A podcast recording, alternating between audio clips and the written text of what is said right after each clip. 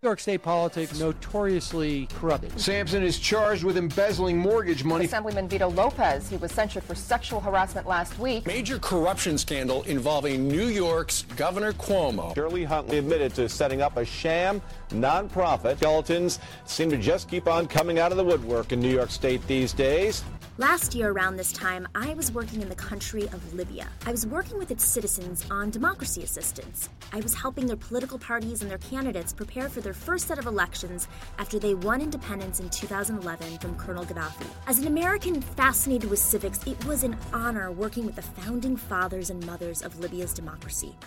We worked through the kinks of government, you know, the kind that come with this newly found freedom being present to the conversations Libyans were having over their constitution, civil rights, equality, and government structure was beyond anything you could ever read in history books.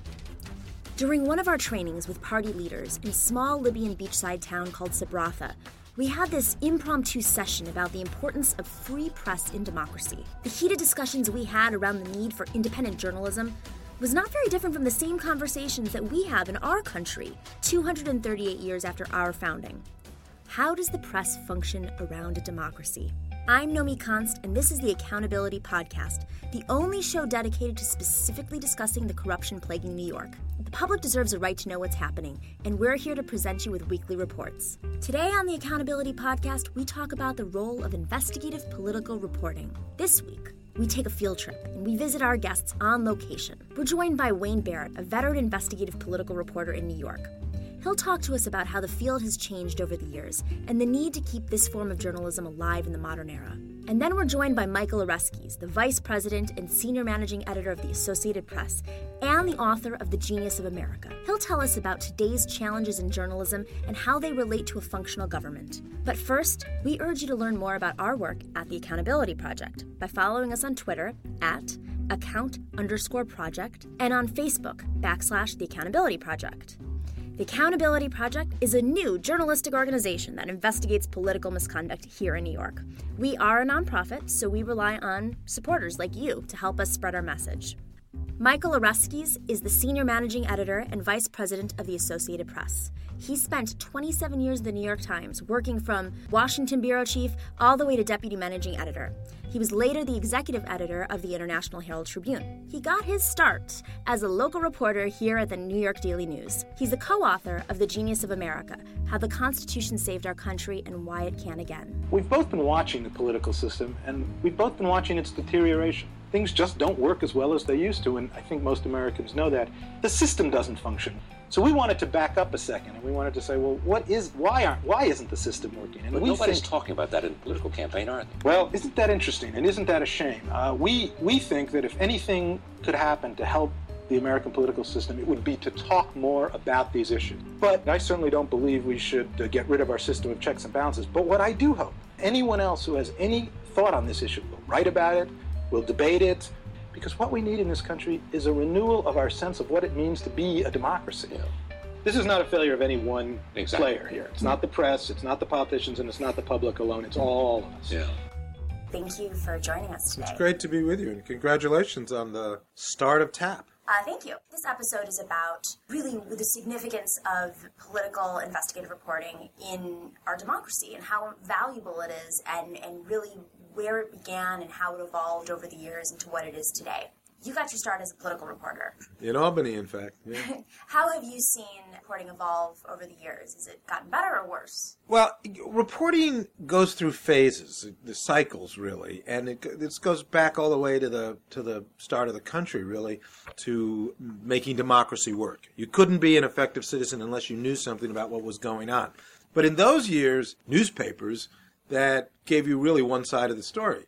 And the papers that were for Hamilton attacked Jefferson, and the papers that supported Jefferson attacked Hamilton. And out of that maybe emerged some kind of coherent picture. Was that just policy based, or did it- go more into the politics? Oh, it was it was highly political. It was very politically driven, and it would these papers were all run by people who had picked sides politically, and but so it, it affected both policy debates and highly personal attacks on many of the um, of the political leaders. When you get to the 20th century, we got into a kind of new uh, new kind of journalism where uh, the journalism really kind of stood apart, stood separate from the political institutions. And really, during the Roosevelt, the Teddy Roosevelt era, you saw a very, very high powered kind of investigative journalism, uh, often described as muckraking, uh, and some very great names in journalism, you know, like Lincoln Steffens and Ida Tarbell. Uh, really became important figures in journalism by independently digging into both politics and policy, into the work of big corporations, and really changed the face of both the country and of journalism. And I think much for the better.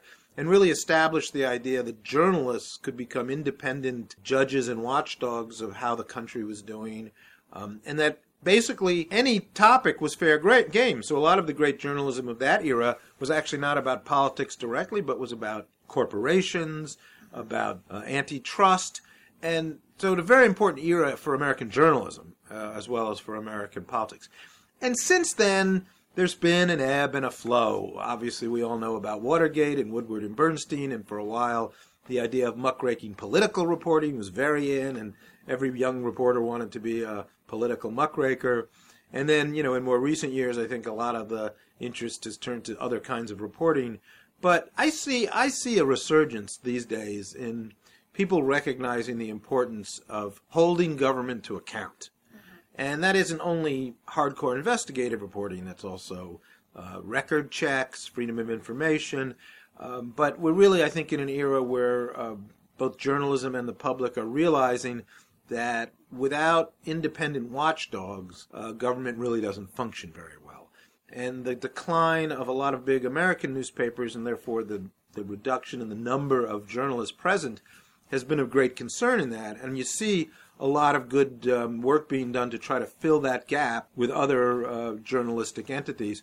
Certainly, we at the Associated Press have made a huge effort to expand the amount of journalistic work we do. We're present in every state house in the country uh, the only news organization that can say that.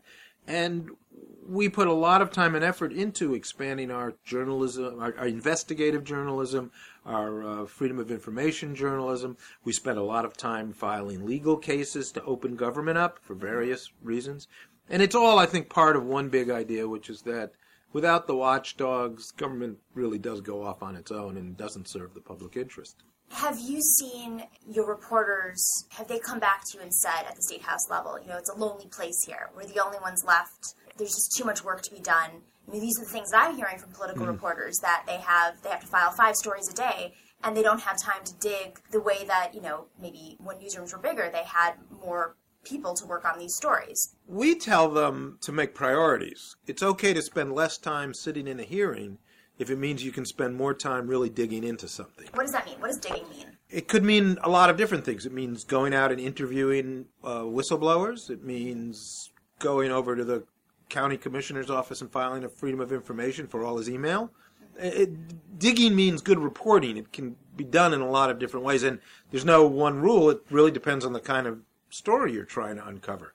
Sometimes it can be uh, getting together with other journalism organizations and fighting the fight to open up some meeting or open up a, a, a record. Um, you know, we've had a lot of fights uh, across the country with states that are trying to keep secret how they conduct their executions, which we think is a hotbed of, of the kind of corruption where if you're contracting secretly to get the drugs that you're using to execute inmates, that seems like an obvious place for danger and corruption. We take these fights on in a, in a lot of ways. The thing I hear mostly from our journalists in, in state houses and in other government coverage is actually something different. What I hear more than anything is how much harder it has become to get access to information, how much tighter the government tries to hold information, how much harder it is to get access to meetings and to public events. Um, we're fighting with everybody from the mayor of New York to the president of the United States about getting access to their to their meetings, to their events, to uh, public events that they hold. And I think that's an area of real concern that governments, have, politicians and governments have come to the idea that the information that they hold is their information mm-hmm. as opposed to the people's information. And that they have a duty uh, and a responsibility to make information available, not just to journalists, but we, as representatives of the public, we have a particular duty to try to get information. And I see people in all sorts of government positions clamping down and making it harder to get information Is that a result of this media, this like cable news, 24 hour news cycle? I mean, that's what the president always retorts with. Well, you know, every time I do something, I'm up on Fox News being criticized, and then I mm-hmm. can't get anything done, and then it mm-hmm. becomes politicized. That's his retort. Mm-hmm. What you know? What do you think actually the cause? The biggest cause is the fact that politicians can get away with it, and that they have their own channels now to communicate uh, to voters. Back when I started in journalism, they really needed me. They had a hard time reaching voters without me and the television stations and other journalistic outlets. Now they can go on their Facebook page and their Twitter feed and their YouTube channel, and they can reach the voters with their own pre-processed press release message without us, the journalists. And that's given them the courage to say, well, I don't have to give anything to the journalists. So, and, and they miss the distinction. Politician, an elected official, you, anybody, has the absolute right to create their own channels to communicate with other people. That's, frankly, one of the things the Constitution promises you. You have a right. Channels meaning Any, medium. anything you can create. You can fold your little note papers up into paper airplanes and fly them to people if you like. I might violate some other It's a very but- expensive meal, as long as it's paid for by. but it's it's not for us in journalism to tell you, the politician, how should you communicate with the other people. It is for us as journalists to say nothing you do through your own channels replaces your obligation to let us know about the work of government through public channels. Right. So the Freedom of Information Law gives us a right to have access to government information. You have a duty to talk to the public, not just your own way, but but through through other trusted sources. And I think that politicians have have a lot more leverage than they used to have because they don't need us in the same way. But that doesn't mean they don't have a responsibility to make the information available. Do you think this is affecting the quality of candidates? I was reading this article about Gary Hart that's in the New York Times Right. magazine this week. They were talking about how the quality of candidates has gone down. You have candidates who are not contributing to the policy conversation because they don't need to, and those who used to aren't getting covered. So, you know, unless you're shiny new and can put on a suit and read the talking points and be trained by a campaign consultant, in other words, a tool for whoever it is that wants you in office. Do you mm-hmm. find that that is happening more often? It, it's certainly the conventional wisdom that we don't get the kinds of candidates we we used to have, and that we don't have the kind of politicians we used to have, pol- political leaders that we used to have. There's always a certain tendency to look at the past and think it was better than today. It's certainly true that it's very difficult to be a government official these days. There's a lot of scrutiny. I think a lot of that scrutiny is actually a positive thing. There's an enormous pressure to raise money, which is the thing I most hear from pol- politicians these days. That you know uh-huh. their job is taken up raising money. That that's what they do, and they don't really have time to do much else. So that pressure is out there. Certainly, there are certain kinds of scrutiny that simply didn't exist before a certain era. I mean, that article in the uh-huh. Times was basically making the case that the, the Gary Hart affair was the mm-hmm. first time that uh-huh. political infidelity became fair game for political reporters. Um, that's not completely true. I mean, Thomas Thomas Jefferson's affair with a slave was covered at the you know covered, covered at back the time. Yeah, so it's not totally true, but I think it is true that personal lives are much more intruded upon today than they were back when Franklin Roosevelt was president. I think that is a change, and we can have a discussion about whether that's a change for the better or the worse. I think it's probably harder to be an elected official today than it was once upon a time. You spent time in Albany. I did. Are you paying attention to what's happening in Albany right now? I still follow it as, a, as an alum. As an alum of Albany, we were talking to Wayne Barrett today, Yeah. and I asked him, "Is it worse or is it better?" I asked this question of everybody because everybody has their own perspective on New York over the years. And do you think that the level of corruption is becoming more apparent through these types of, of cases being brought up by Preet Bharara or or other U.S. attorneys like Giuliani or whoever else was in the past, or is this something that because of the transparency, because the laws have become more strict for politicians?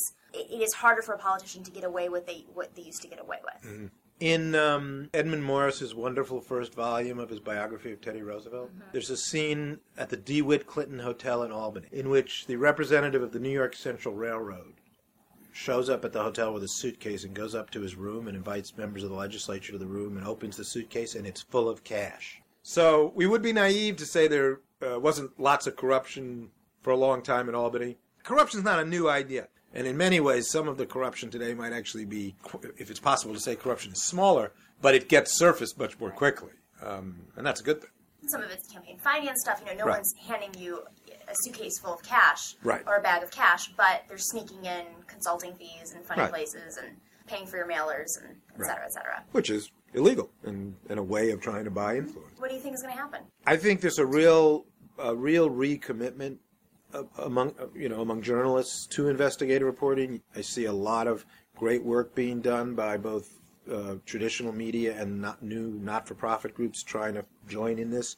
I think it's great. I think there's a lot of it now. I think there's plenty of room for more. So I'm actually pretty encouraged about the journalism these days. I think there's a lot of good journalism being done and a lot of people want to do even more of it. And I'm very impressed by how many people there are coming forward to support it. Non-journalists who just feel that it's an important public service and are willing to put up money to support some of these not-for-profits.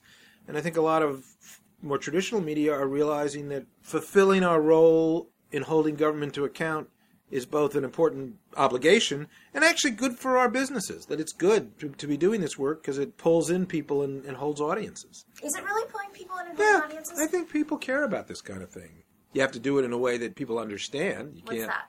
Well, I just mean you have to write and broadcast in in language that people get, and you have to explain these things in ways. Some of this corruption is, as you said, a little hard to understand sometimes. I mean, you know, some of these campaign finance problems are actually pretty uh, opaque, Right. pretty hard to figure out. So, but that's our job as journalists. We're supposed to be the explainers. We're supposed to be the ones who can translate so you understand it, and you know, we need to take that seriously. How do you break through the Kim Kardashians and the Facebook, you know, viral videos and this is the this is the story that everybody asks me Right. starting the accountability project is why is this going to work now versus you know 10 years ago or even 5 years ago and, and my response is well the algorithm is changing every year so there's no way that you can use a business model from 10 years ago today you can't fight the human desire for the fluff. I mean, people want penguins, they want cats, they want Kim Kardashian, and and you're not really. It's wrong to think of this kind of journalism as competing with that. Agreed. It's really not. That's not really the challenge. The challenge is that there are a lot of people in this country who are actually very concerned. They're very angry at their government. They're very worried that the government isn't doing what they need to be done you have to find a way to reach people and make them feel that the journalism you're doing is part of the solution. And I don't mean that you're recommending solutions. That's not the point. You have to make people feel that this journalism is helping to hold the government to account because that's what people want. Mm-hmm. And there are people who will read that journalism. Are you ever going to get as many clicks for your work on political corruption as Kim Kardashian gets for her tweets and her if she's in a sex video with a politician i can bet you we'll get Well, more There you go. It looks like you have a plan. Good luck with that. It's been great talking to you today. all right good night thank you for for joining us today Thank you. Wayne Barrett was an investigative political reporter at the Village Voice for 38 years. He was known for his political takedowns and his intricate knowledge of New York politics. He was an adjunct professor at the Columbia Journalism School, and he is a fellow at the Nation Institute. He's also the author of four books two on Rudy Giuliani and one on Ed Koch, as well as one on Donald Trump. The Big Apple City for Sale, Trump, The Deals and the Downfall, Rudy, an investigative biography, and The Grand Illusion, the untold story of Rudy Giuliani and 9 11. Joe Savino, who's named in the indictment, or name, who was arrested yesterday, and he is the leader of the Bronx Party. If you look at the bottom of the indictment, you'll see he actually lives in Rockland County. He's actually a town attorney in a Rockland County town, Clarkstown, and here he is, the leader of this shell party in the Bronx. His father was a member of the city council, was convicted of tax evasion, of possession of a machine gun, possession of gun silencers. He was convicted eons ago, so the son is now the county leader in the Bronx of this shell organization, Joe Savino, and he's one of the people he took, he and the leader of the Queens Party, who happens to be the vice chairman, a guy named Vincent Tabone, but he really runs the Queens Party. The two of them took $40,000 in bribes, according to this indictment, and were promised and agreed to accept another 40000 to deliver this Wilson Pakula to Malcolm Smith. Wayne, you worked at the Village Voice for 38 years. Yes, How did you become an investigative reporter? I, I went to Columbia Journalism and uh, graduated from there in '68. to avoid service in Vietnam, I became a New York City public school teacher where you could get a, a draft deferment. And so I taught in the schools in Brownsville and created an, investigative newspaper, helped create an investigative newspaper called the People's Voice, which at one point in time New York Magazine said was the best muckraking newspaper in New York. And it was an anonymous newspaper. None of the stories were signed. Really? Yeah, 20,000 copies an issue and uh, just handed out door to door in, in Brownsville, which was then the poorest neighborhood in the city of New York. We did things like identify every major drug dealer in, in Brownsville and where they sold their wares. And, but we also exposed what we called the poverty pimps. You know, people got shot writing for this paper, but Wow. it was really, it was really a, um, an underground investigative paper where we exposed everybody. It's one thing to have an idea and know these things. It's another thing to have the courage. Well, you know, we were all activists at the time, and we were we were very young. I mean, everybody who was involved in the paper was in their twenties.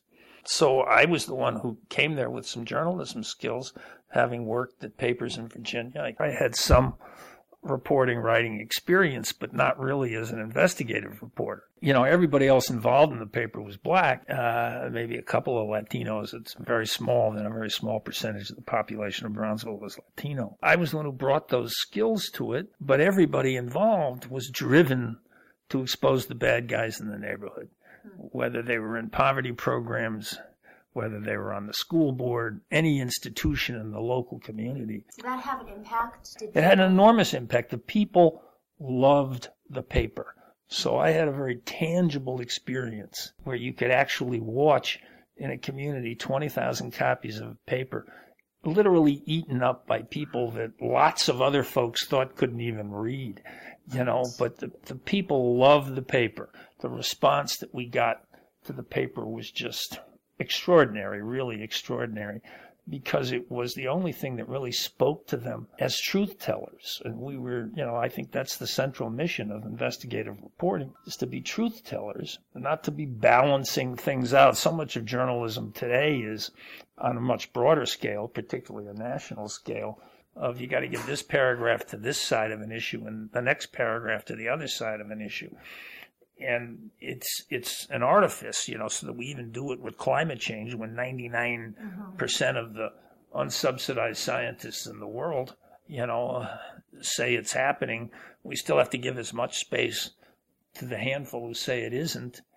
Uh, you know, and so we have this kind of completely tortured form of objectivity, which is really not objectivity at all, because the point of objectivity and the point of investigative reporting is to give people the truth. I mean, I certainly don't think it should be laden with bias, but it's not bias to make a factual judgment. we did a, a podcast a few weeks ago, and we were talking about the Moreland Commission, and we had a reporter uh, from the New York Observer, Ross Barkan, Yes, I listened to that. Yeah. and we t- there was a moment in the podcast where we talked about why is it that certain regions are covered and others aren't, and you know, and I asked him, I said, is, is this an editorial decision? Do the editors sit there and say, well, we're not going to cover the races out in Brownsville or East New York or parts of, of the Bronx because we're not selling papers there? Or what's, what's the reasoning behind that? And he, he didn't really have an answer. But, you know, when you look at it, these are the areas where it is lower voter turnout and uh, they're poorer districts, and they're also the areas where corruption is is flourishing still. It's still there's still a machine that operates in these districts. You know, I see a need for these community papers. I see a need for investigative reporting, and I think the excuse that I hear a lot internally from from reporters is they're not reading the papers there, and the people on the Upper East Side and the Upper West Side and West Village are all reading the news and they're politically engaged. Yeah, I think this is compounded in the days of clicks, you know, where every story you can measure the size of the audience story by story. And, you know, I, there's a, an adage I that a New York Times editor speaking to a class at Columbia Journalism, you know, said to the full class at one point when they asked him, well, why do you never cover the Bronx? You know, he said something like, we got more readers in Cleveland than we have in the Bronx. Wow. And, um, you know, so look, any, this is a business, right? And I don't think this is something, I mean, the New York Times is the greatest paper of our lifetime, okay? It does a an enormously good job to this day. But, you know, it is a business and it does have to respond to advertisers. Advertisers want to reach certain kinds of readers, and writing for the people who actually buy the paper is a fundamental business concept. And so, if nobody buys the paper in the Bronx, then they're not going to cover the Bronx as well. That's just being realistic. But that hurts democracy. It, it does have negative effect on democracy. I don't. It still is an understandable business instinct. The much more formidable problem is that we now have, you know, Lindsay Lohan stories compared to stories out of Albany. Reporters are even being paid partially on the basis of how many clicks mm-hmm. they can attract. That's a way of absolutely reducing journalism to the most common, uh, least substantive stories because the least substantive stories, if they're about a glamorous figure, are going to attract more readers than something extremely important that has a certain inherent density to it. An investigative piece has a certain inherent density to it. And the, the thing that's terribly troubling about editors today is uh, editors, up until 10 years ago, always understood that an investigative story has fewer readers mm-hmm. than your average news story in a newspaper. They're, they're dense, they're long, it takes a lot of words to make a case, in a white collar ethical story, it takes words. Right. It's a word count thing. And so editors always understood that they wrote these stories and they published these stories and they played them on their front pages even though they were not accessible to many, many readers because they were terribly important. So the importance of news mattered so much more then than it does even 10 years later. We now have this infinite internet, and yet there's this fixation, a much greater fixation as an investigative reporter. I find this astonishing, really, is there's much greater fixation in the days of internet reporting on word count and on right. keeping them under 2,000 words than there ever was when they had to print the paper. Right. I was thinking about that yeah. the other day. I was like, why, why does this even matter? I'm sitting there yeah. counting my words to put into an article and saying, you know, we have unlimited space. you know, after I left The Voice, I was brought by Tina Brown personally.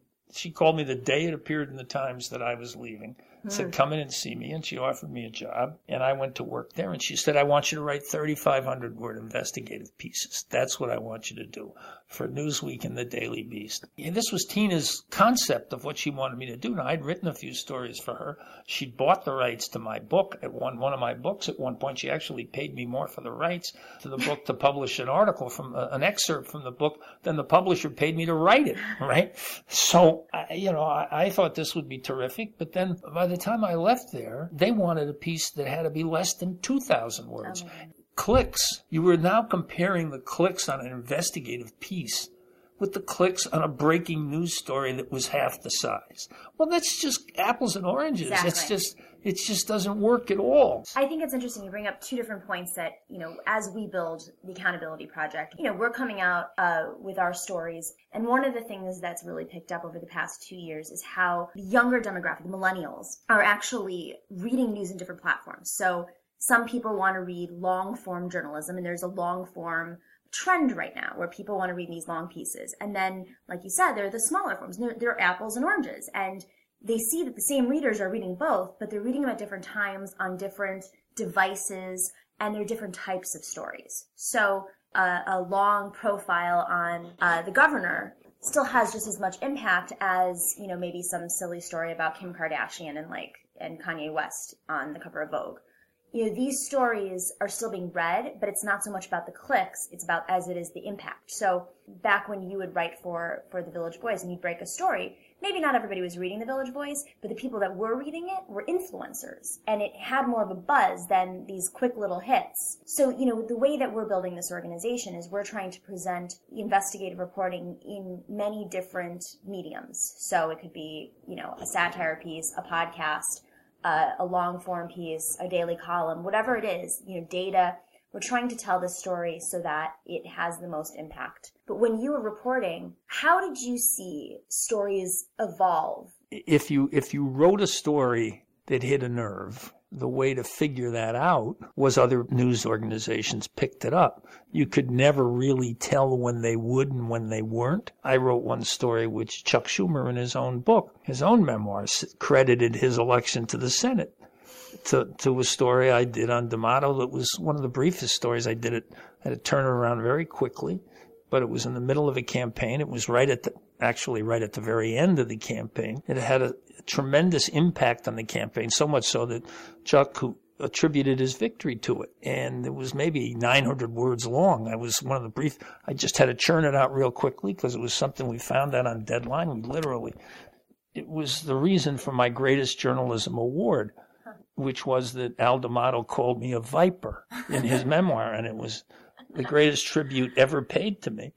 So sometimes you hit you hit a, I certainly hit a home run with that story. A lot of times I made an out with much better stories, you know, because nobody paid any attention to them. And, you know, sometimes those stories were great stories that were dead letters. So whether or not a story had impact was whether or not you could get it off of our pages into somebody else's pages or onto a television station with a broader impact. Otherwise, it was just liberal Democrats talking to liberal Democrats, and in a general election, that had no real impact. If it was in a in a, a primary, we could have a direct impact ourselves because in certain neighborhoods of the city, we had a tremendous readership. I did the first story ever done on AIDS and intravenous drug users. The first one in the, maybe in the country, certainly in New York. And um, it was a cover story. And believe it or not, it was a dead letter. Nobody followed it. Nobody did anything with it. But it was a pioneering piece of work, one of the things I'm most proud of. So you could write a story like that and nobody followed it. I would say to people, because I often had people on the left say to me, Wayne, it must get frustrating to write these great stories and to see them just kind of die on the vine out there. And my answer was always the struggle is its own reward. We're here with Wayne Barrett, who's a seasoned investigative reporter. Wayne, you know this industry so well. You taught classes on it. When did investigative reporting start, and when did it start having an impact on the political world? Well, you know, the muckrakers go back to Teddy Roosevelt's mm-hmm. time, and a lot of that was done in New York. The great thing about spending so much of my career at the Village Voice is that it was a great repository of investigative reporting before I got there. I, I'd like to think while I was there. So it was a, a kind of natural match of, of, me and, you know, they called it The Voice because it was a writer's newspaper. No editor ever told me what to write.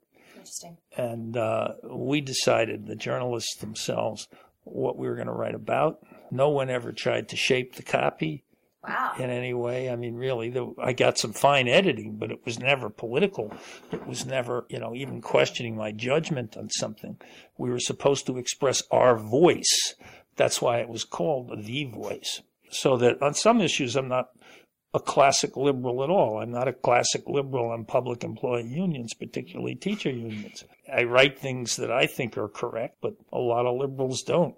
There was never a time when the voice tried to restrain me in any way on that. It's a great tradition in New York politics, which I think the pages of the Village Voice were a very proud part of. And uh, the, the thing about a good investigative story is that it can lead to a multimedia response where, you know, television people are talking about it, they're reducing it maybe to just a couple of sentences, a quick thought it, it can stir up a whole media pot. Do you think that corruption has gone up since investigative journalism has been on its decline over the past decade? We certainly see more cases being brought, but that may simply be because we've got one aggressive prosecutor in the Southern District of New York. And we had some, you know, we went through some periods of time when we did not have aggressive federal or state prosecutors.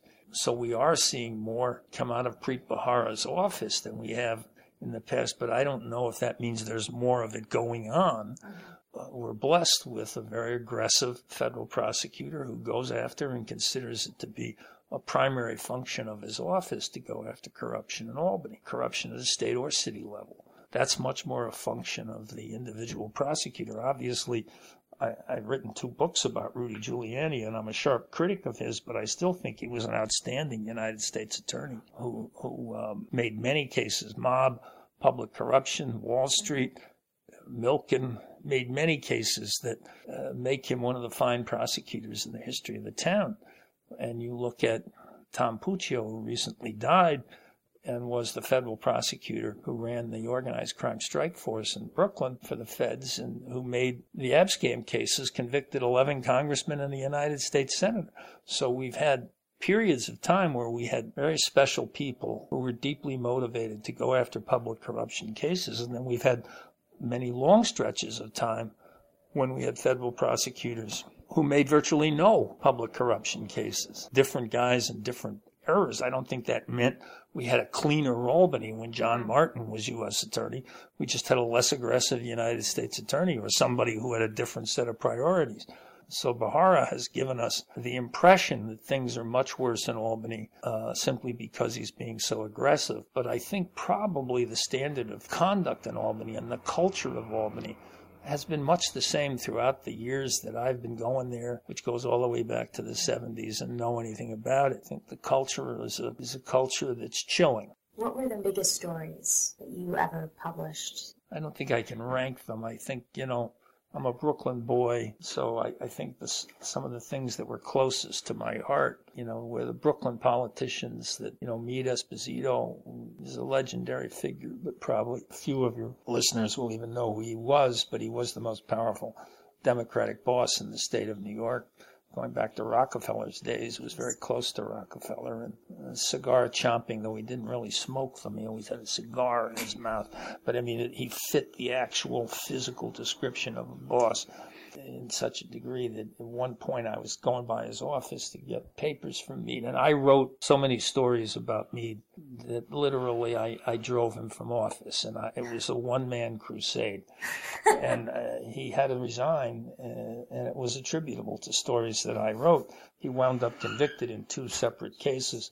You know, it certainly came out that on, on federal wiretaps that he was completely wired into every one of the five crime families. But Esposito would, you know, saw me in his outer office one day. He would never return a phone call of mine. But when he saw me, he couldn't stop talking to me. So, so I go back to his office there. I don't understand. Every other reporter in this town loves me, which was true. I mean, you know, he was such a charming rogue that you know that half the guys in town were you know impressed with the the smell of him he just he just personified everything that was wrong with politics in this kind of charming, engaging way. Everybody loves me but you and that field, my friend. And he'd say, uh, he says, I want you to sit down here and tell me why you hate me. Just like a politician, Yes. wanting everyone to love them. Yes. I said, read the clips. He says, I read them. But he, he had to believe that there was some ulterior personal motive for this. He says, he forced me. Finally, I say, okay. I mean, first, you corrupted an entire judiciary. And he looks at me and he says, What else? that couldn't possibly explain it. What's that got to do with you, Wayne? you know. Wow. So, you know, which you know, in those days, and to a degree, to even today, the county organization selects all the Supreme Court judges in each county, which is just a calamity that we have that system. The federal courts have found it to be a calamity. Nothing will get Albany to change it. It's it's a bipartisan agreement to be corrupt statewide. You know, where you let party bosses pick the Supreme Court judges in every county. It's just it's just a, a cesspool. It's a cesspool. So uh, the stories that I think mattered to me in a way that will stick with me for the rest of my dwindling days are those Brooklyn stories. And Clarence Norman, you know, finally we had a black county leader who was as corrupt as Meade was. You know, he wound up convicted three times. You know, so Meade was only convicted twice. It's the record. Yeah.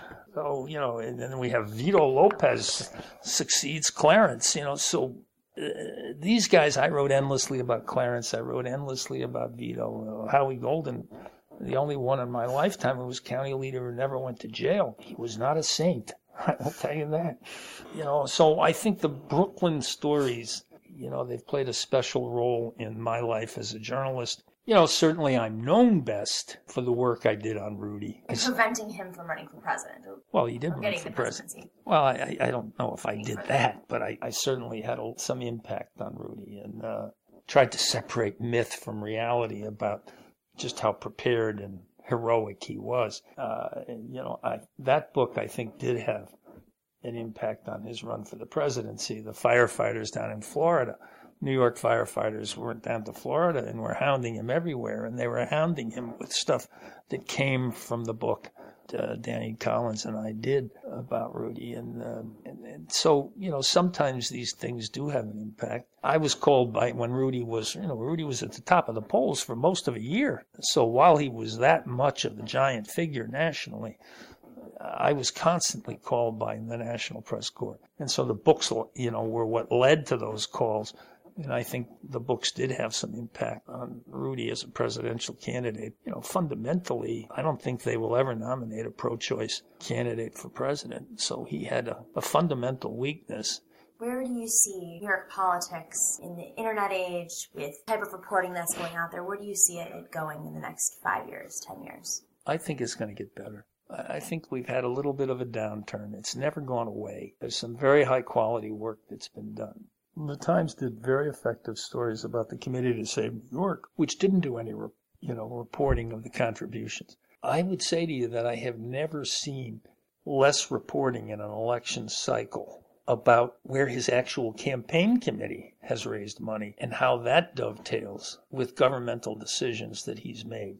It, you know the the focus, but Times placed put that story on the front page about the Committee to Save New York, and of course, there was no disclosure, so they were able to piece together where some of the money came from, from Genting and so forth. Yeah, but but they weren't able to come. No, they, the campaign finance rules did not require. They, right. This was not a PAC. It didn't have to file. So the fixation became with that.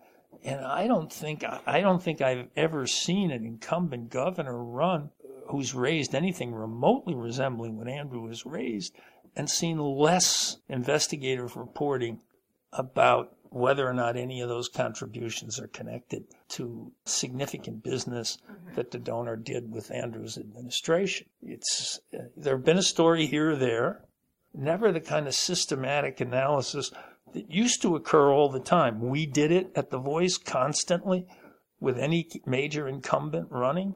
Instead, the great story of this cycle is the Moreland Commission story, which is a legitimate story. I don't question that at all. The whole gist of the Moreland story is did he interfere with investigations that the commission might be conducting into his own campaign finances and who were in his big donors? Well, reporters could do that themselves. themselves exactly. Right?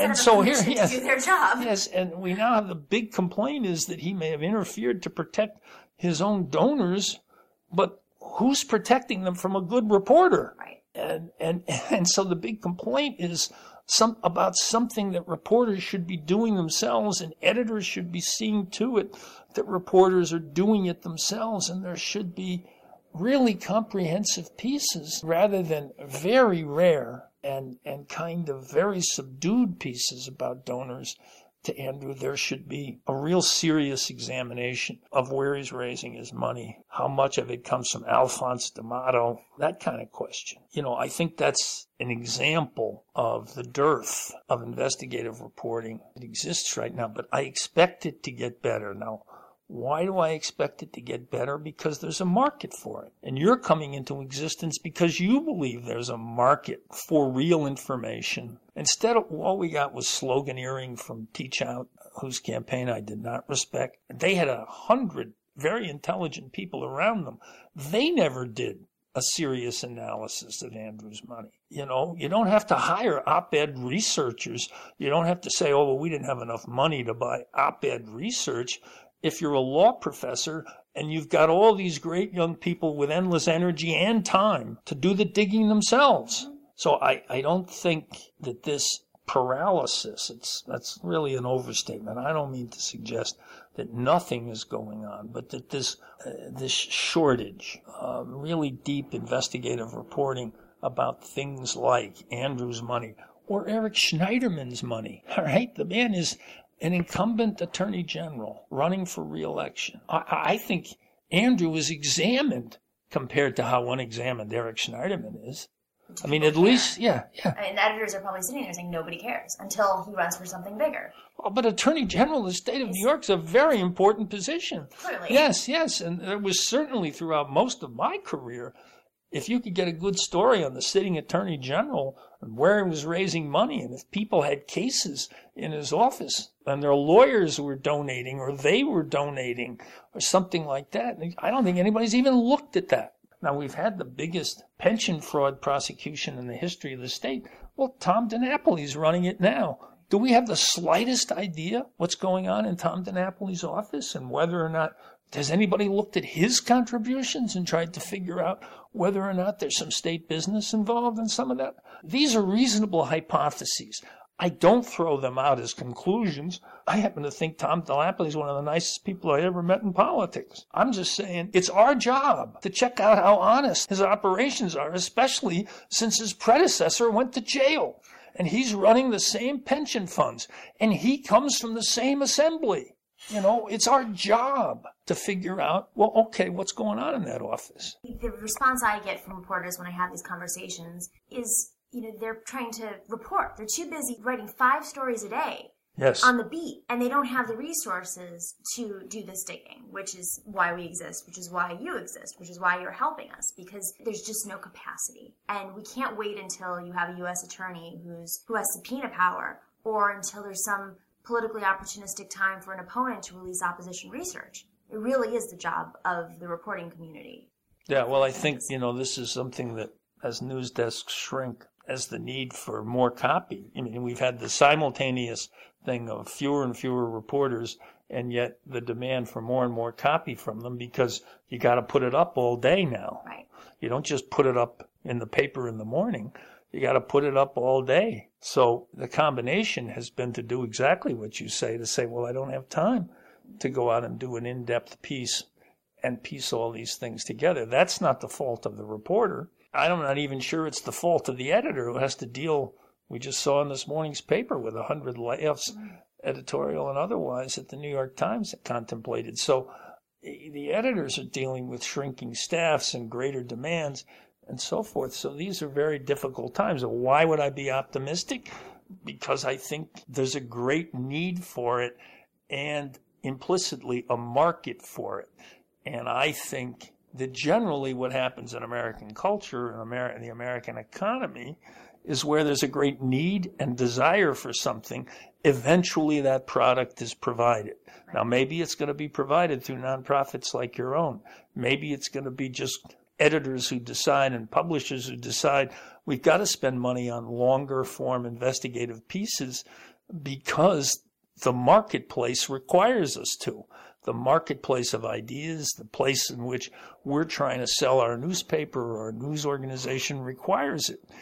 You know, I do think I have enough confidence in this country to think that where there is such a growing and deep need, something will rise up to fill it. Great way to end this conversation and and you know gives us a lot of inspiration because as we look at the business model of journalism right now, we're trying to adapt our nonprofit structure so that we can continue to fill this need and release stories in ways, unique and creative ways that people can digest them and hopefully getting that these stories out there so that they have an impact like you have over the past four years. Hmm. Thank you very much well, to thank Wayne you. Barrett. Thank you. No. Thanks again for joining us for another episode of the Accountability Podcast. Special thanks to our guests, Wayne Barrett and Michael Ruskis, as well as our executive producer, Andrew Tint, and our managing director, Dina Ragab, as well as the entire Accountability Project team. While it's not always campaign season, it is always corruption season in New York. I'm Nomiki Konst, and I'll see you next week.